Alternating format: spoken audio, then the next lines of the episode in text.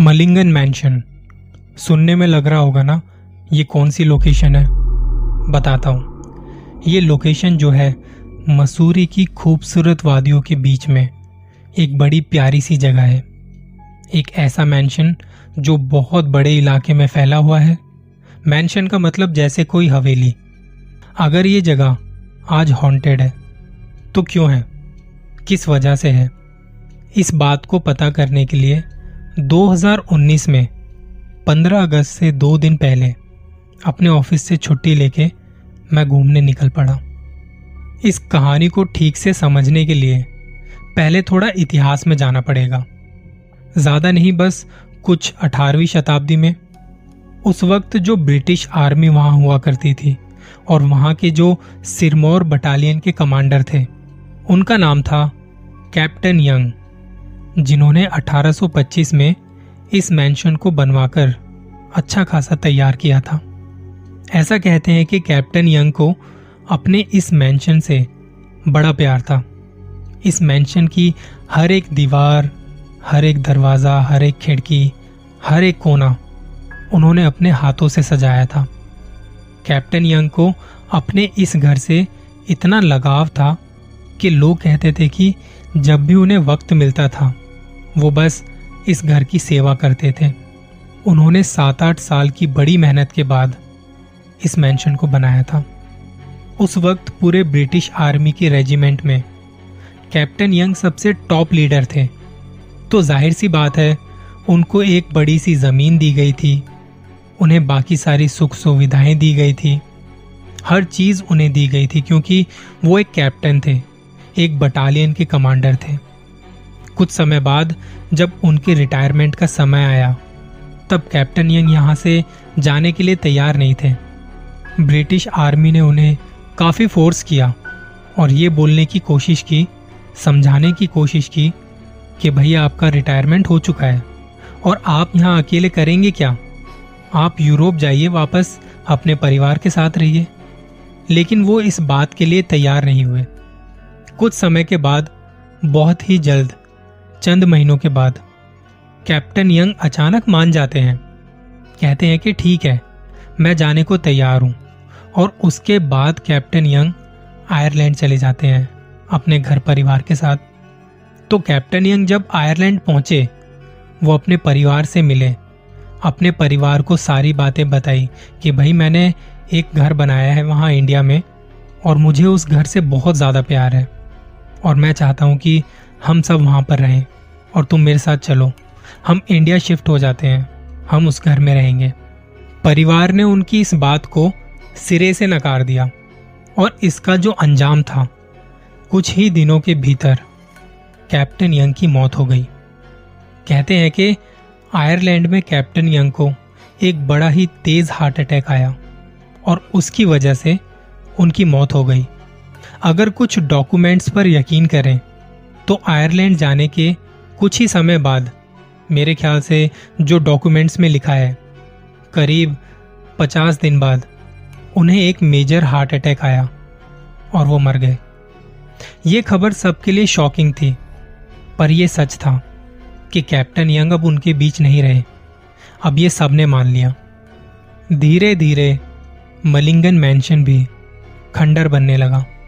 एक दिन अचानक आयरलैंड से उनकी फैमिली ने ब्रिटिश गवर्नर जो उस वक्त मसूरी में अपॉइंटेड थे, उनको एक चिट्ठी लिखी और उस चिट्ठी में लिखकर उन्होंने एक गुजारिश की कि कैप्टन यंग ने जो घर बनवाया था, यानी कि मलिंगन मैंशन जो बनवाया था, उसकी खास देखरेख की जाए, ध्यान रखा जाए, क्योंकि वो मैंशन वो आखिरी चीज़ थी जिससे कैप्टन यंग बहुत ज़्यादा जुड़े हुए थे।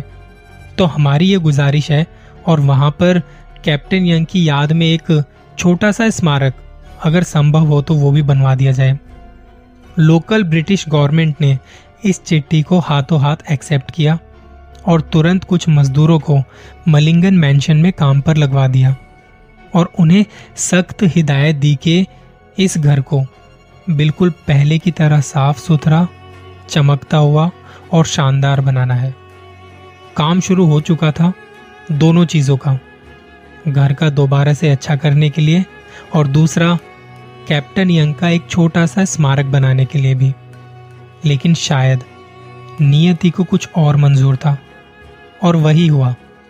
जैसे ही वो मजदूर वहाँ काम करने लगे, कुछ ही दिनों के भीतर उनके साथ अजीब अजीब सी घटनाएँ होने लगी। कभी कोई किसी मजदूर को खींच कर ले जाता था तो कोई कभी वहाँ किसी को देखने के बारे में बताने लगा कि रात में यहाँ पर कोई आता है और जब ये शिकायत बढ़ने लगी तो लोकल ब्रिटिश गवर्नमेंट के पास उन तक कुछ कंप्लेंट्स पहुँची। तो उन्होंने कुछ पुलिस वालों को अपॉइंट किया उन मजदूरों के लिए और साथ ही साथ हिदायत भी दी गई कि आप अपनी देख रेख के अंदर ये सारे काम करवाइए। लेकिन बात तो यह है, जो शुरू होना था वो हो चुका था। और जिस रात पुलिस और लोकल ब्रिटिश गवर्नमेंट के लोग वहाँ खड़े रहकर काम करवा रहे थे, उसी पहली रात उन्होंने भी वही सब कुछ महसूस किया जो वो मजदूर महसूस कर रहे थे। अगले दिन सुबह जितने भी लोग थे, वो सब अपना सामान लेकर वहाँ से निकल गए और वहाँ काम करने के लिए बिल्कुल मना कर दिया। धीरे धीरे ये बात जंगल में आग की तरह फैली। ऐसा होता है जब आपके आसपास कोई हॉन्टेड स्टोरी होती है, या फिर कोई एक जगह होती है लोकेशन होती है, जिसके बारे में लोग कहानियाँ बनाते हैं कि यहाँ पर भूत है। तो ये कहानियाँ जो है ना, ये कहानी बहुत तेज़ी से और बहुत जल्दी फैलती हैं। ये इतनी तेज़ी से फैलती हैं कि कुछ ही दिनों के भीतर उस पर्टिकुलर लोकेशन या जगह को हॉन्टेड करार कर दिया जाता है और वहाँ फिर कोई नहीं आता जाता। धीरे धीरे मलिंगन मैंशन एक हॉन्टेड लोकेशन बन गया और उस जगह को खाली कर दिया गया। पूरे तरीके से, करीब 70-80 साल तक ये जगह एक खंडर बनी रही। 1930 के बाद जब ब्रिटिश गवर्नर चेंज हुए तो उन्होंने इस जगह के बारे में सोचा कि इस जगह पर कुछ और हो ना हो। कम से कम ऐसे लोगों के रहने की व्यवस्था की जा सकती है।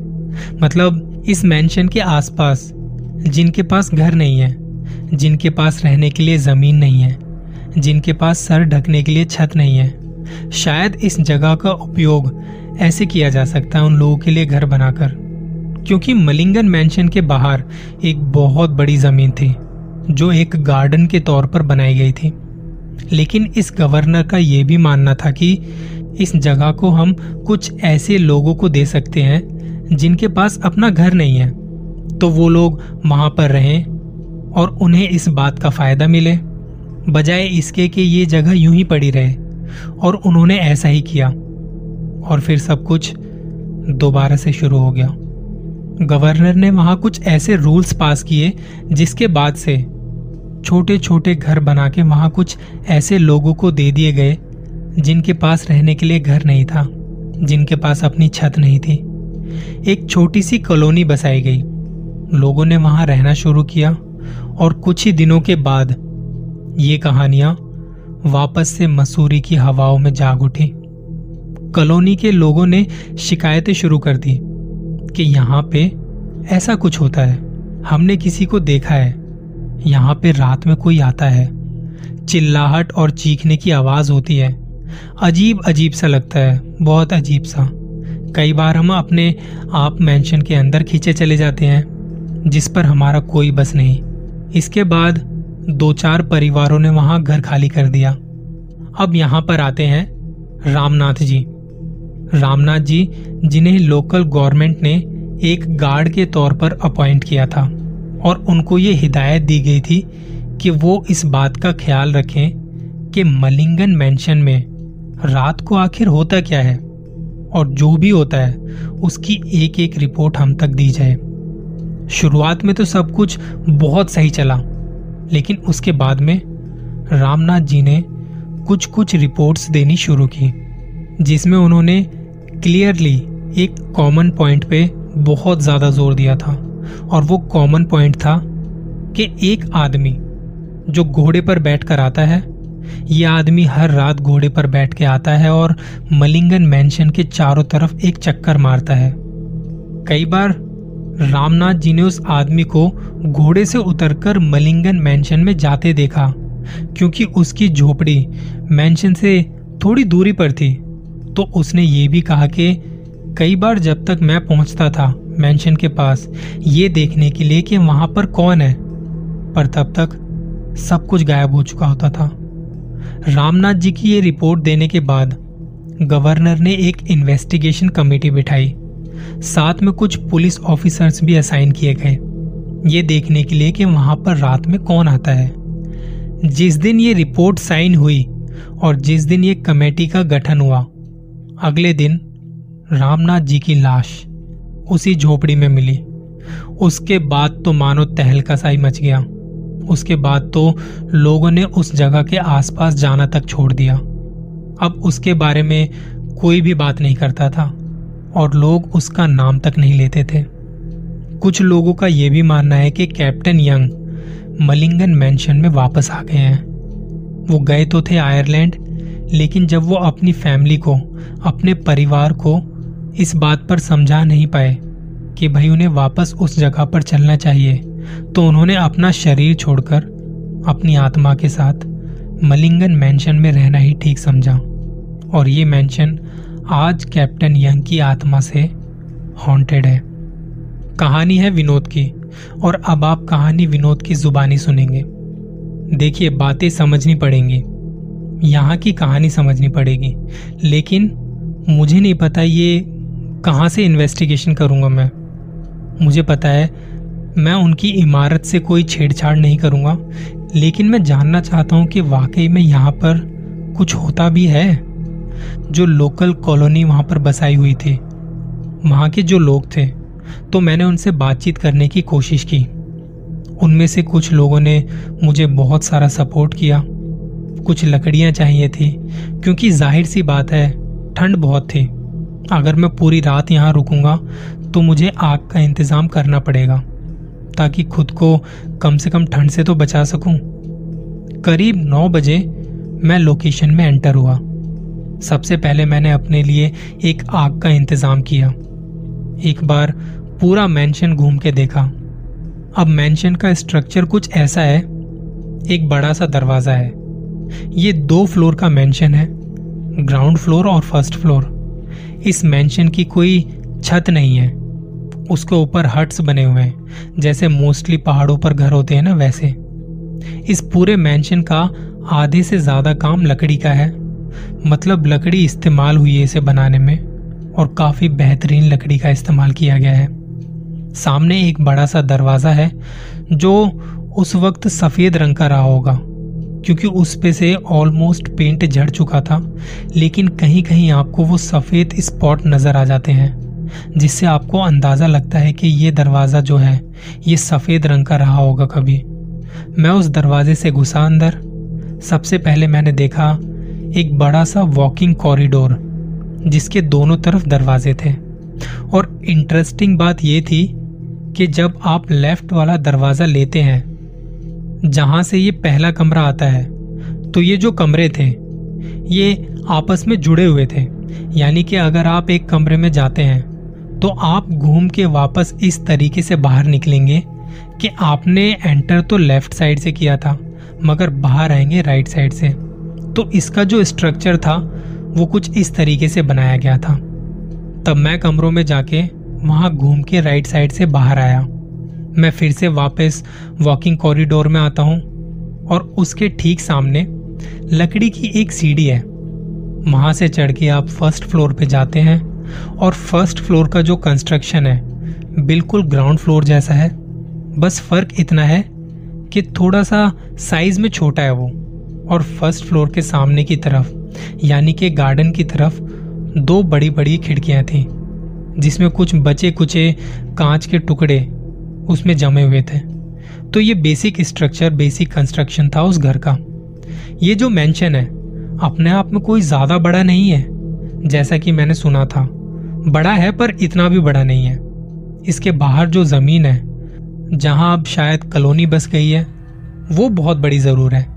यानी कि कैप्टन यंग का जो विजन था, जो उन्होंने सोचा हुआ था, वो बहुत क्लियर था।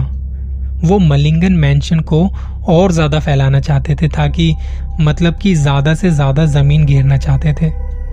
मैंने घर का एक पूरा टूर लिया और टूर लेने के बाद मैं बाहर आया। दस सवा दस बज चुके थे। मैंने अपने सारे टूल्स और मशीनें चेक की, जिनसे कुछ पता लगाया जा सके, कुछ सबूत इकट्ठे किए जा सके। और अब मैं रेडी था कि चलो अब अंदर चलते हैं। रात में तो यहीं रुकना है। देखते हैं आज की रात मेंशन में क्या होता है। मैं पहली बार आया था इस जगह पर। देखिए, भूत मिले ना मिले कैप्टन यंग मिले ना मिले, पर और भी बहुत सारी चीज़ों का खतरा होता है। जैसे सांपों का खतरा होता है और चमगादड़ों का खतरा होता है। ठीक 11 बजे मैं एंटर हुआ।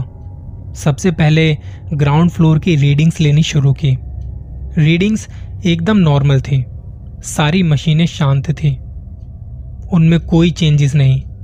छोटी मोटी चीज़ कभी कभी आ जाती है, क्योंकि ज़ाहिर सी बात है, आप एक पहाड़ी एरिया में हैं जहाँ हवाएँ चलती रहती हैं। तो छोटे मोटे चेंजेस के अलावा कोई ज़्यादा बड़ा चेंजेस मशीनों में नहीं था। मैंने इस घर को करीब पाँच मोशन सेंसर से घेर लिया था। अगर कहूँ तो पाँच सेंसर वहाँ इंस्टॉल कर दिए थे। जो ग्राउंड फ्लोर है, एक मैंने लगाया था लेफ़्ट में और मैंने एक लगाया था राइट में। देन अगेन मैंने सेम फ़र्स्ट फ्लोर पे भी किया। बस वहाँ पे एक एक्स्ट्रा रखा था, वो जो मेन एंट्री है, जो हमारा एंट्री डोर है उसके पास। यानी कि इस घर में टोटल पाँच मोशन सेंसर मैंने लगा दिए थे। इन पाँचों सेंसर में अगर जरा भी कोई हलचल होती है तो ये अलार्म बजेगा और यहाँ हवा डिस्टर्ब कर नहीं सकती, क्योंकि हवा जो है ना, वो इतनी तेज़ी से घर के अंदर नहीं आएगी कि वो मोशन सेंसर को डिस्टर्ब कर सके। इन्वेस्टिगेशन शुरू हो चुकी थी। करीब बारह, साढ़े बारह बज रहे थे। ग्राउंड फ्लोर पे मशीनें लग चुकी थी। सीढ़ियों से मैं ऊपर जाता हूँ। ऊपर जाने के बाद फ़र्स्ट फ्लोर की रीडिंग्स लेता हूँ। वहाँ पे भी कोई रीडिंग्स नहीं थी। मैं वापस आता हूँ और ये सिलसिला जारी रहता है तकरीबन ढाई पौने तीन बजे तक। ठंड बहुत थी, मैं बाहर आया। वहाँ थोड़ी देर आग के पास बैठा और उसके बाद मैंने फिर से इन्वेस्टिगेशन शुरू की। करीब सवा तीन बजे के आसपास और चार बजे तब मैं ग्राउंड फ्लोर पर था और मैं रीडिंग्स दोबारा लेने की कोशिश कर रहा था। तब मुझे ऐसी आवाज़ आती है जैसे मानो फ़र्स्ट फ्लोर पर कोई है। आप इमेजिन कीजिए एक लकड़ी का ग्राउंड, मोटी सी लकड़ी का ग्राउंड, जो शायद बारिश के पानी से गीला हो चुका है और जब उसके ऊपर कोई चलता है तो वो आवाज़ आपको नीचे सुनाई देती है और मुझे महसूस हुआ कि ऊपर कोई है। जैसे ही वो ऊपर चलने की आवाज़ मेरे कानों में पड़ी मैंने सब कुछ छोड़ छाड़ दिया और मैं सीधा फ़र्स्ट फ्लोर की तरफ़ भागा। अब जब मैं भागा तो ये जो लकड़ियों की सीढ़ियाँ बनी हुई थी ना ग्राउंड फ्लोर से फ़र्स्ट फ्लोर की तरफ़ जाने के लिए, ये पूरी तरह से गीली थी टूटी फूटी और काफ़ी कमज़ोर थी। आप एक एक कदम बहुत संभाल संभाल के रख रहे हैं। आप एकदम से दौड़ के नहीं जा सकते, क्योंकि अगर वहाँ आप लकड़ी की सीढ़ी से फिसल जाते हैं और वो सीढ़ी टूटती है तो चोट आपको लगेगी और आपके इन्वेस्टिगेशन का काम डिस्टर्ब हो जाएगा। जो आप करने आए हैं, वो नहीं कर पाएँगे। तो मैं बहुत संभल कर उन सीढ़ियों की तरफ़ भागा। एक एक कदम बढ़ाते हुए फ़र्स्ट फ्लोर पे पहुँचा। ये देखने के लिए कि वहाँ पर कोई है, लेकिन वहाँ पे कोई नहीं था। हैरान, परेशान, मैं अनुमान लगाने की कोशिश कर ही रहा था कि भाई यहाँ हो क्या सकता है? कि सच में यहाँ पर कोई आया था? कोई आया होगा? इतनी सी देर में कौन आके चला जाएगा? ये सब कुछ मेरे दिमाग में चल ही रहा था कि अब आवाज़ आती है मेरे नीचे से मतलब ग्राउंड फ्लोर से, कि कोई है वहाँ। और ये सब कुछ इतनी तेज़ी से हो रहा था कि मैं आपको बता नहीं सकता। टाइम देखना तो दूर की बात है। उस मोमेंट पे इंसान सब कुछ भूल जाता है। फ़ोन निकालना, कैमरा ऑन करना, मशीनें लगाना ये सब कुछ इंसान उस वक्त बिल्कुल भूल जाता है। उसको उसी वक्त सिर्फ़ उस मोमेंट में रहना होता है, ताकि वो पता कर पाए कि यहाँ पर हो क्या रहा है। ये सब इतनी तेज़ी से हो रहा था कि आप दिमाग में बहुत ज़्यादा कैलकुलेशन नहीं कर सकते कि मुझे ये भी कर लेना चाहिए था। अब आवाज़ जब ग्राउंड फ्लोर से आ रही है, मैंने अगेन फ़र्स्ट फ्लोर से दौड़ना शुरू किया और मैं ग्राउंड फ्लोर पर आया तो वहाँ कुछ नहीं। एक ही समय पर, एक ही घर में दो जगहों से आवाज़ आ रही है और वहाँ पर है कोई नहीं। ये सिलसिला करीब 20 मिनट तक चला और मैं कभी ऊपर जाता हूँ, कभी नीचे आता हूँ, यही सब चल रहा है। और इसी बीच समय का कुछ भी पता नहीं चला कि कितना टाइम हो रहा है। कोई खबर नहीं थी वहाँ हो क्या रहा है। मैं अभी भी ऊपर नीचे दौड़ लगा रहा हूँ, क्योंकि आवाज़ें अभी भी चलती जा रही हैं, लगातार लगातार आवाज़ें आ रही हैं। थोड़ी देर में मैं नीचे आता हूँ और आवाज़ें अब खत्म हो चुकी हैं। मेरे ठीक सामने एग्जिट डोर पर एक मोशन सेंसर लगा हुआ था और वो बजना शुरू हुआ। मैं सीधा बाहर गया और मैंने वहाँ एक इंसान को देखा।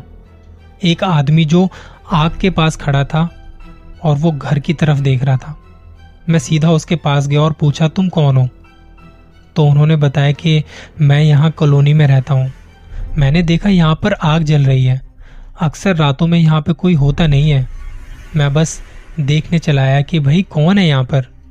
तब मैंने उससे बहुत क्लियरली पूछा कि क्या अंदर तुम थे? और वो अंदर अगर होता भी ना, मुझे पता था कि वो अंदर नहीं था, क्योंकि एंट्री और एग्जिट का जो डोर है वो एक ही है। मुझे पता था कि वो है नहीं। बस अपने दिमाग को शांत करने के लिए, अपने मन की शांति के लिए मैंने उससे पूछ लिया। कि भैया अंदर तुम थे क्या? तो ज़ाहिर सी बात है उसका जवाब नहीं था। तब मैंने एक लंबी सांस ली और वहाँ बैठ गया। उसने मुझसे पूछा और मैंने उसे ये सारी बातें बताई कि यहाँ ऐसे ऐसे हो रहा था। उसने कहा कि आप शायद खुशकिस्मत है कि आपके साथ बस यही हो रहा था। यहाँ तो बहुत कुछ होता है जो शायद आपको पता भी नहीं है। मैंने हैरान होते हुए अपना फ़ोन निकाला और टाइम देखा तो चार बजकर पाँच मिनट हो रहे थे। ये देखकर मेरा दिमाग बहुत ज़्यादा खराब हो गया। वो इसलिए क्योंकि मुझे याद है, मैंने अपनी इन्वेस्टिगेशन चार बजकर पाँच मिनट पर ही शुरू की थी। और ये सब कुछ जो चला, वो काफ़ी लंबे समय तक चला। लेकिन अभी भी चार बजकर पाँच मिनट ही हो रहे थे। तो मेरी ज़िंदगी का ये समय, ये पंद्रह बीस मिनट या आधा घंटा ये कहाँ गया? इसके बाद भी मैं वहीं बैठा रहा और वो आदमी अभी भी मेरे साथ बैठा था, लेकिन मैंने उससे बात तक नहीं की।